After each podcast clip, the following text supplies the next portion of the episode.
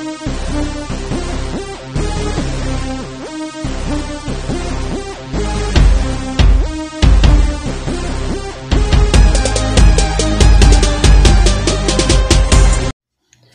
everyone, I wanted to talk about something that kind of caught my attention.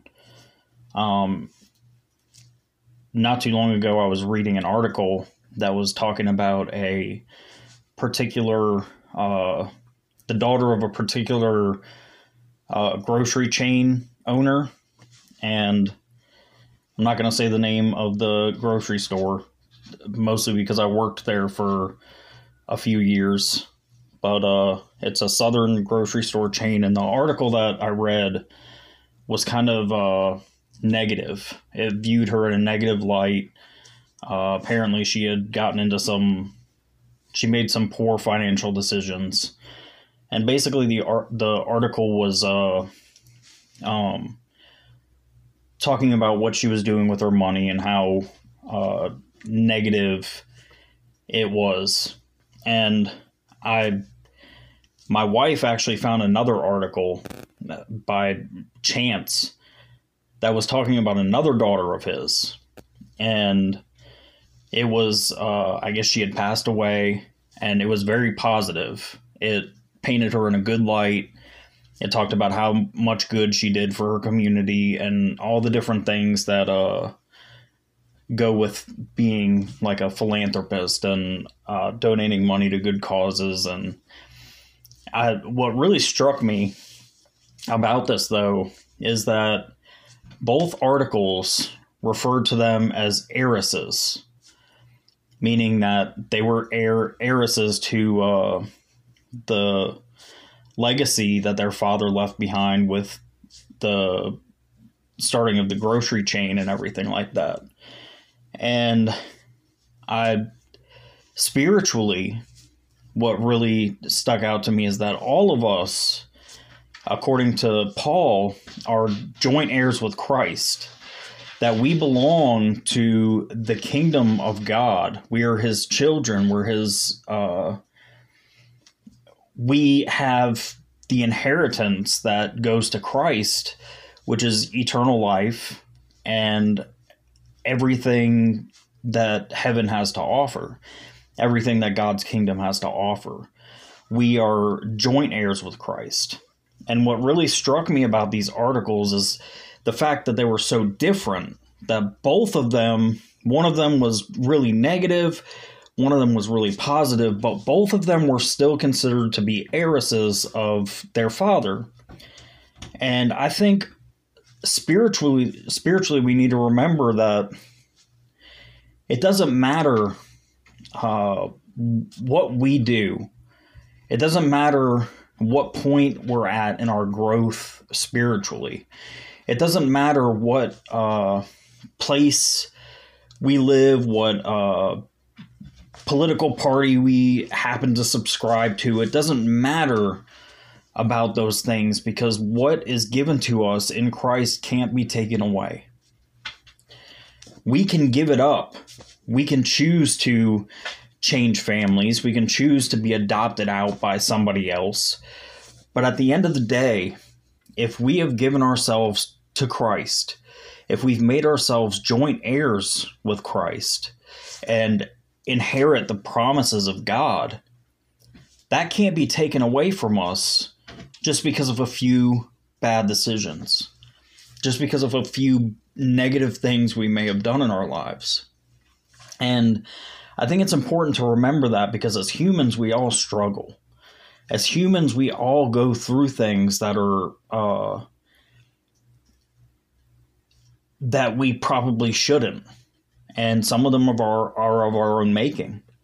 Some of them are because we made poor choices. Some of them are uh, things that we have to deal with because we've been uh, unfaithful to God. But in the Word, in in the Bible, God says that even when we're faithless, He's faithful, because we He understands. In in the Psalms, He says that He remembers what we're made of. He remembers that we're dust. So even though we may make poor choices, even though we may uh, lose sight of what's important, the main thing to remember is that if we've truly committed ourselves to Christ, then, like Paul said, that neither death, nor life, nor angels, nor anything can separate us from the love of God that is in Christ Jesus. And when I read these articles, it just, it kind of was like a slap, like, woke me up to the fact that you know, sometimes I beat myself up. Sometimes I get uh, a little um, anxious. Sometimes I feel like I'm supposed to be perfect. And I know that that's not something that's unique to me. I know a lot of people have uh, this mentality that we're supposed to be perfect, that we're supposed to always be smiling, we're always supposed to be joyful, we're always supposed to be uh, a beacon of good things, and sometimes I just don't feel like it. Sometimes I get worn out. Sometimes I'm upset. Sometimes I go through things, and even though, yes, sometimes those things are sin, sometimes those things are negative, and sometimes I reap the consequences of those. But God is still faithful. God still loves me. He's not going to disown me. And He's not going to disown you because of something like that. And I don't know who needs to hear that. It's been on my heart, and I really wanted to share it with you guys sooner. Um, I am back in school. My son's back in school, and I'm working, and I've been having some health issues. So if you would please keep me in your prayers in that regard. Um, but I just want everybody to remember that when you belong to Christ, you belong to Christ. He died once and for all. And everything that we've done, everything we could ever do, was on his mind when he died on the cross. He doesn't have to die again. He doesn't get surprised by what we do. He's not shocked when you sin. He's not caught off guard at all. And everything that we do now is covered by the blood that was shed on that cross. It was it may have happened before we were even born, before we ever did the, did the sins that we've committed, but Jesus knew what we were about. Jesus experienced firsthand what we're about. And he died in the most brutal, bloody, and excruciating way to show that even the most vile among us can be forgiven. And as you go through your day, I hope that you remember that. I hope that any mistakes you make, you may, uh, whether it be sin or just failing to see the good things in life that kind of slip us by sometimes. But I want you to remember that even in those times, even when you're praying to God and your mind scatters in all different directions, that God knows you deep down, He knows you.